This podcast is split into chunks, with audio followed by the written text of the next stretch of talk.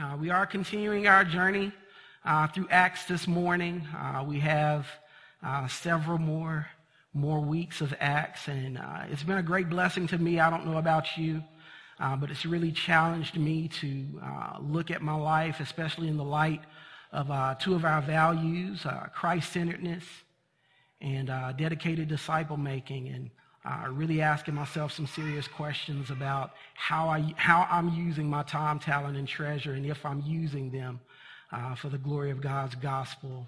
Uh, and so I pray that uh, you are also having such experiences. But we're looking at life uh, in the early church, God's unstoppable work of building his church. Uh, and that is God's mission to build his church. if you would recall the words in the Gospels, uh, as he said, you know, flesh and blood has not revealed this to you, um, but my Father in, in heaven, and uh, upon this rock I will build my church. So God is doing the work. Um, and that's something that, that we need to remind ourselves of because I feel like sometimes we, we take too much on ourselves, uh, the responsibility, uh, if you will, of uh, especially in looking at witnessing you know, we, we, we, we sometimes stray away from it because, you know, we don't want to be argumentative, but beyond that, you know, we like, I, I just don't want to say the wrong thing and, and, and, um, you know, lead somebody the wrong way. This is, this is God's work. This is God's work. Uh, so God is responsible for building his church and, uh, we don't want to lose sight of that. Uh, that is God's work and God is working. Amen. Uh, so if you don't hear anything else this morning, I pray that you would take away uh, these two things, and that is that everybody needs the gospel, and somebody needs to hear it from you. Amen. A few scriptures that highlights this for us that God is working, that God is doing the work. Ephesians 2 and 10, it says, For we are his workmanship created in Christ Jesus for good works, which God prepared beforehand that we should walk in them. 1 Corinthians 15 and 10, but by the grace of God, I am what I am, and his grace was not in vain. On the contrary, I worked harder than any of them, though it was not I, but the grace of God that is in me. God is working. 1 Peter 4 and 11, whoever serves, let him serve by the strength that God supplies, so that in everything God may be glorified through Jesus Christ. To him belong glory and dominion forever and ever. Amen uh, and Philippians 2 12, 13. Therefore, my beloved, as you have always obeyed, so now, not only as in my presence, but much more in my absence, work out your own salvation, for it is God who works in, my, uh, who works in you to will and to work for his good pleasure.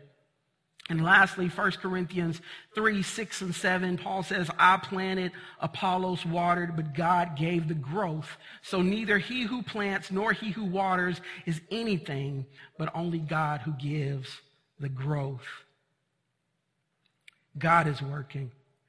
Justin Holcomb, a theology, a theology professor uh, in Florida at a college called uh, Gordon Conwell Theological Seminary and Reformed Theological Seminary in an article written for Crossway in a series titled Christ in All of the Scriptures writes, Acts reveal God's passionate pursuit of his people, beginning first with his followers in Jerusalem, expanding to Samaria, then to the rest of the world. He goes on to say the gospel draws people in, constitutes them as a church centered on the grace of Jesus, and then sends them out to the mission the new group of believers is marked by the Holy Spirit who creates such a distinctive community that others are drawn in, experiencing God's grace. At the same time, they take the gospel message to new people and new lands, making God's grace known to the ends of the earth. This, this, the gospel's expansion is the culmination of what God has been doing since the beginning. Luke consistently grounds salvation in the ancient purposes of God, which comes to fruition at God's initiative. God is working. Acts shows that the new Christian movement is not a fringe sect, but the culmination of God's plan of redemption. What was seen only as shadows in the Old Testament, God reveals finally and fully through Jesus Christ. The book of Acts does not primarily provide human patterns to emulate or avoid. Instead, it repeatedly calls us to reflect upon the work of God fulfilled in Jesus Christ, establishing the church by the power of the Holy Spirit. We are invited to enter and participate in a story that is much bigger than we are. You hear that? I love that part. We are invited to enter and to participate in a story that is much bigger than we are. This is important to note because, again, too often we get the unfortunate and misguided notion that our lives are our own. And we take too much on ourselves for the responsibility of the results of the gospel. God never held us accountable for the results of the gospel, only the charge to share it. Amen? And so we can't allow our uh, circumstances or our comforts or our preferences to dictate our coming and going and whether or not we'll be obedient to God's call to share the gospel. Rather, we should set ourselves to be guided. Uh, we see in the scripture the text that says that they devoted themselves to prayer. So we should set ourselves to be guided with a prayerful and attentive obedience and dependence on the one who has called us out of darkness into his marvelous light. We want to be clear again to note that it is God's work, it is God's mission. This is a narrative. There is a course. There is an intentional, uh, uh, uh, purposeful um, uh, balance. Scripture says the balance of our days are in his hands. God has set forth all our works in us and for us. We aren't flying by the seat of our pants where whatever happens, happens, and God is not some unaware and unbothered uh, absentee father. He is present. He is actively engaged uh, by his spirit, by his set uh, plan for us. And he is divinely directing and passionately pursuing his people. And we'll see that in our text on this morning. Look with me, Acts chapter 8, verses 26, and we'll read down to 31. It says, Now an angel of the Lord said to Philip, Rise and go toward the south to the road that goes down from Jerusalem to Gaza. This is a desert place. And he rose and went. And there was an Ethiopian, a eunuch, a court official of Candace, queen of the Ethiopians, who was in charge of all her treasure. He had come to Jerusalem to worship and was returning, seated in his chariot, and he was reading the prophet Isaiah. And the Spirit said to Philip, Go over and join this chariot. So Philip ran to him and heard him reading Isaiah the prophet and asked, do you understand what you're reading? And he said, How can I unless someone guides me? And he invited Philip to come and sit with him. How does Philip get here? How does Philip get to where he's, he's, he's preaching the gospel, being guided by the Holy Spirit? Philip, along with Stephen, were one of the seven chosen back in Acts chapter 6 to care for the Hellenist uh, uh, Jewish widows who were being neglected uh, with the day, daily provision. So how does he go from serving tables in Jerusalem to preaching the gospel? And also in, uh, in Acts chapter 8, we see him casting out devils and healing the lame in Samaria, now preaching the good news about Jesus to an Ethiopian eunuch on a dirt road in a chariot. Philip is sharing in God's story. God is working and Philip is a part of it. God is our Emmanuel. He is with us and he is divinely directing. He's leading Philip. He's leading Philip by Saul's persecution of the church, which caused the children, uh, or not the children of God, but yes, the children of God, but caused the people of God to be scattered uh, to Samaria and other parts. Uh, God is leading Philip by the angel of the Lord, directing him toward Gaza. And God's leading him uh, by his spirit, saying, hey, go to this chariot. So God is leading, God is moving. Knowing that God has a narrative that he's inviting us to participate in, we have to ask ourselves, what does a life led by God look like? Right? So if you're Philip, it means being used by God in whatever capacity God chooses to use us. You know, we can't say, oh, I'm, I'm, I'm not gifted like this person or I don't have the ability of that person. Stephen was, Stephen was serving tables. And we don't know what Stephen was doing before then, but we know he was, he was faithful in service, right? We know he was full of the Spirit and full of wisdom, right? Because those were the requirements. So we know that he was serving God uh, uh, faithfully among the people. And so we have to avail ourselves to be used of God in whatever way and whatever time he wants to use us. Again, whether that's serving tables or preaching the gospel or casting out demons or healing the lame. It means being Philip the waiter one minute, Philip the evangelist the next, uh, above all because of the people that, that, that Jesus sent him to, or that the Spirit guided him to Samaria, and now the Ethiopian eunuch. It means having a heart for those that God has a heart for. And God's heart is laid out uh, in Acts verses 1 and 8, a call by the Spirit for spirit empowered witness uh, to the whole world. Not just in times and places where we're comfortable, not just with people that we like. Amen. Now, there are many things that pose a threat to uh, us fulfilling this call. One of the greatest threats we just gave mention to our comfort. Our threat, our, our, our comfort is a threat to our call because our comforts have the ability to hold us hostage. Our comforts keeps us in times where God is nudging you to open your mouth. Our comforts keep our mouth closed, doesn't it? And we, we know even if you hadn't had the experience where God is, God is unctioning you to do something, but your comfort won't let you do it, how many have been sitting watching a TV uh, show or a movie, and the show goes off and something comes on that you don't want to watch, but the remote is about three feet away. But you're comfortable and you didn't move to go get the remote. Anybody ever had that experience? It's just me.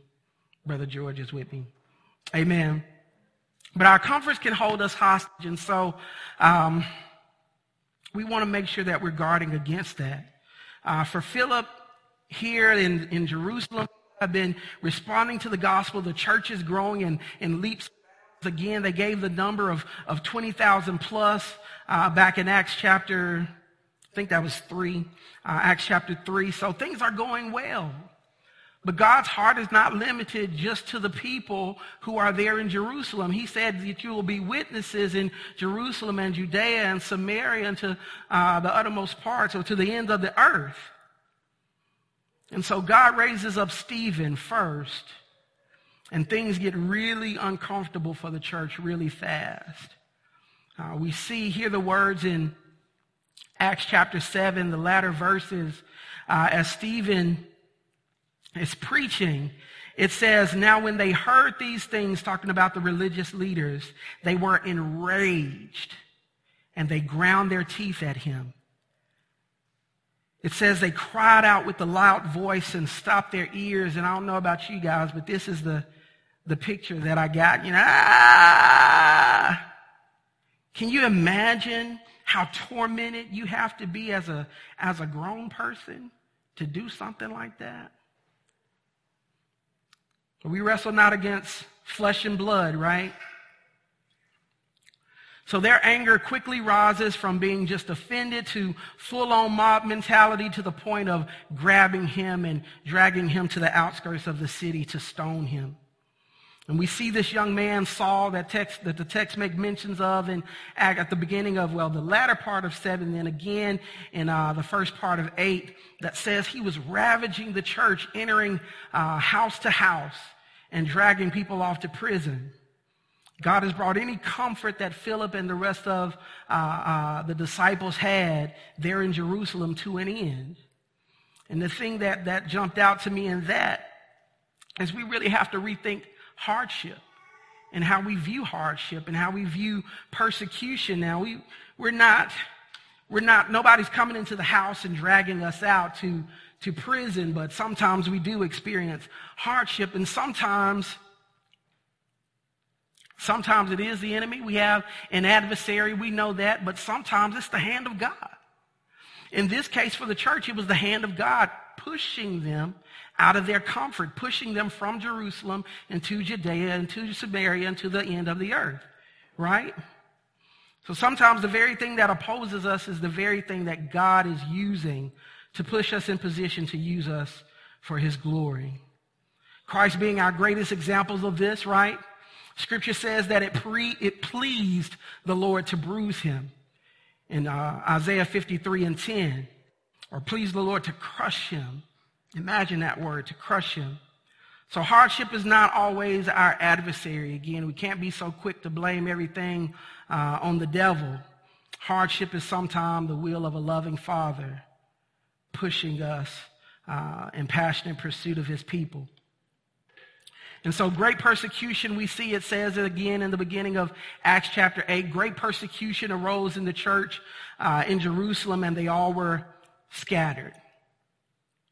And while it doesn't say specifically here, um, before Philip goes to Samaria, it doesn't say specifically uh, there that the Lord was leading him, but I believe he was following an unction for the Spirit. Uh, why else would he go to Samaria of all places? Uh, if you recall, there, there, there, there was bad blood there. Uh, even the woman uh, at the well uh, said to Christ, what, what dealings? Jews have no dealings with Samaritans. Uh, so I definitely believe it was God leading Philip here to the Samaria, to Samaria. Excuse me.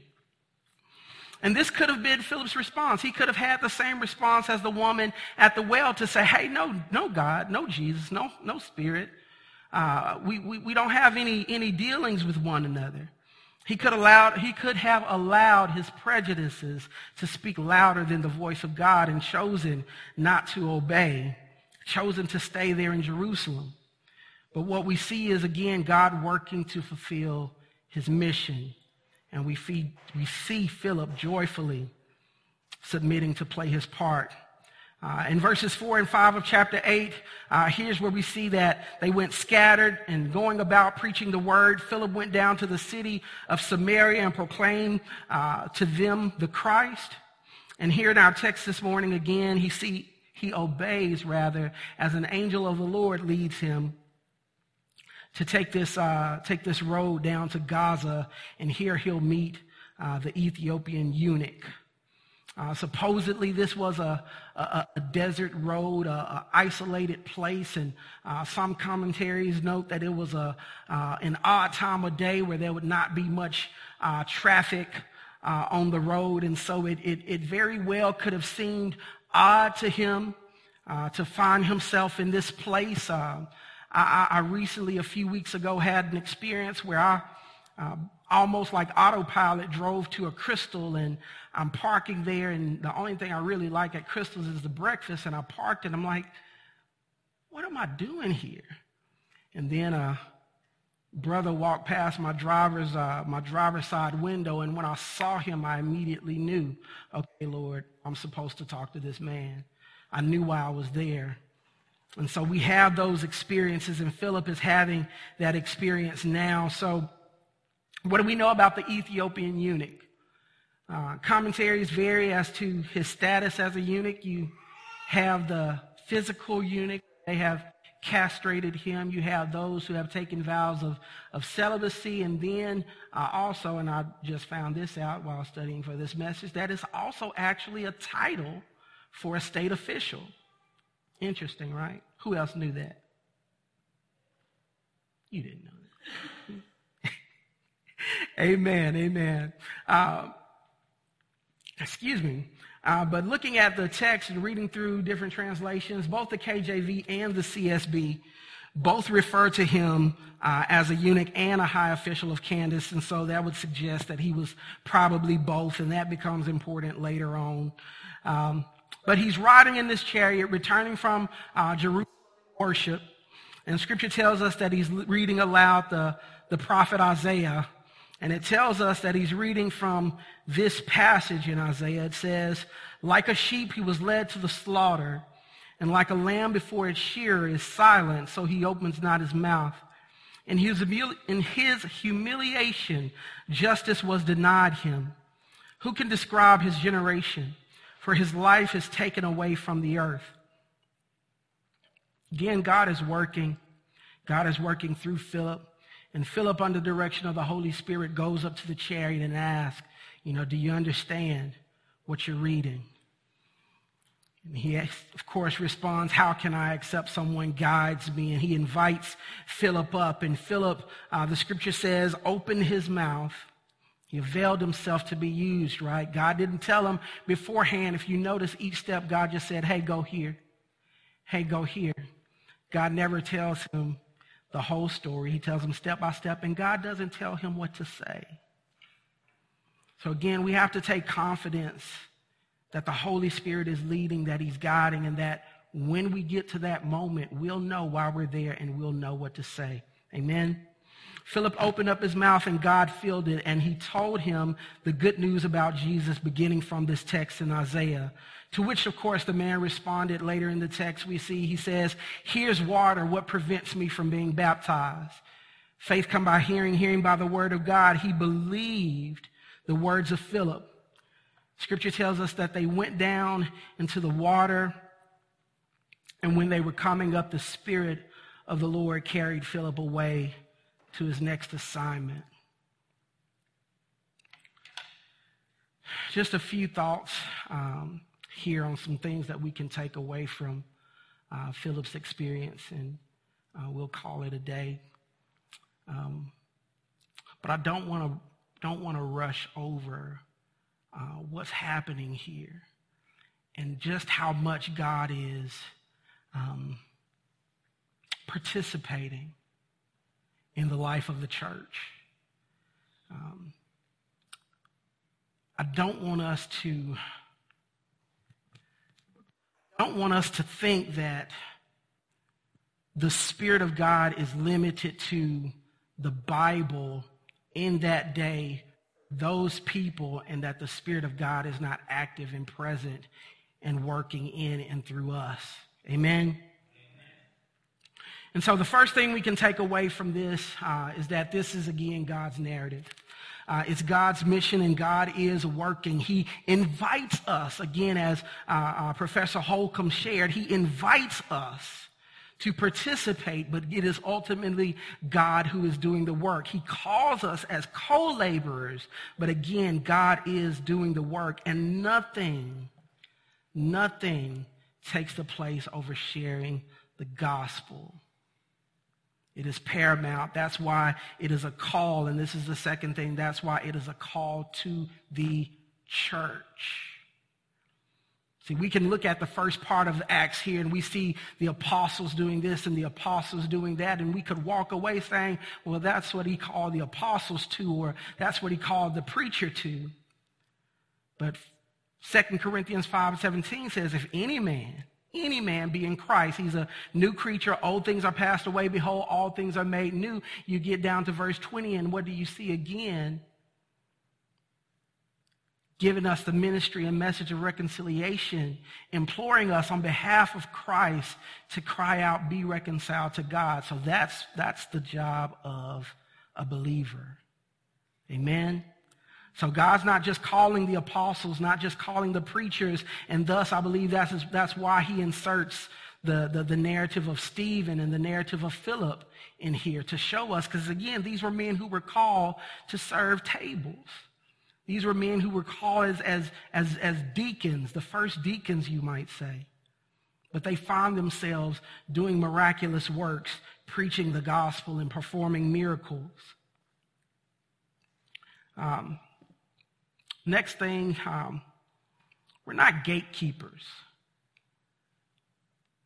We don't have, um, it's not our job to determine who's worthy of the gospel. Again, we see, uh, we'll see later uh, when Peter has this vision uh, uh of this great sheep that is let down from heaven, and he says, No, uh, or rather, the Spirit of the Lord says, Arise, Peter, kill and eat. And he says, Not so, Lord, I've never touched anything unclean. And this happens a few different times.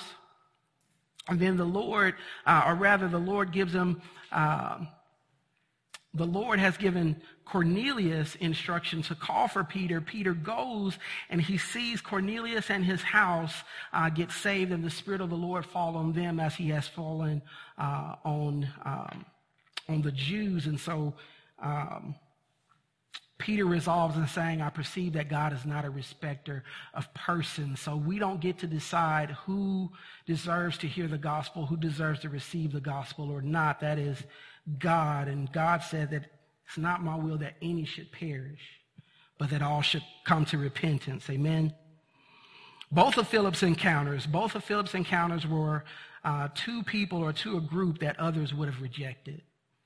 So we want to make sure that we're guarding uh, against being gatekeepers. Uh, and the last and final thing uh, that I want to encourage us in um, is something that I've said quite a few times uh, here this morning. Um, family, God is doing the work. You know, I know there's lots of things that come up fear, uh, unbelief. Uh, and I guess if you, if you boil down all of our excuses, that's what it really is. It's unbelief. We don't believe that God will. I don't want to say we don't believe that God can, but we don't believe that God will. Uh, and I want to encourage you as we see him working uh, through Philip here, if we've seen him work, work, working through the disciples here. God will because God is on a mission to build his church. But he's called us to be co-laborers. My prayer for uh, myself and my prayer for you and my prayer for this church is that we would follow wherever God leads and give the treasure that was freely given to us. Amen.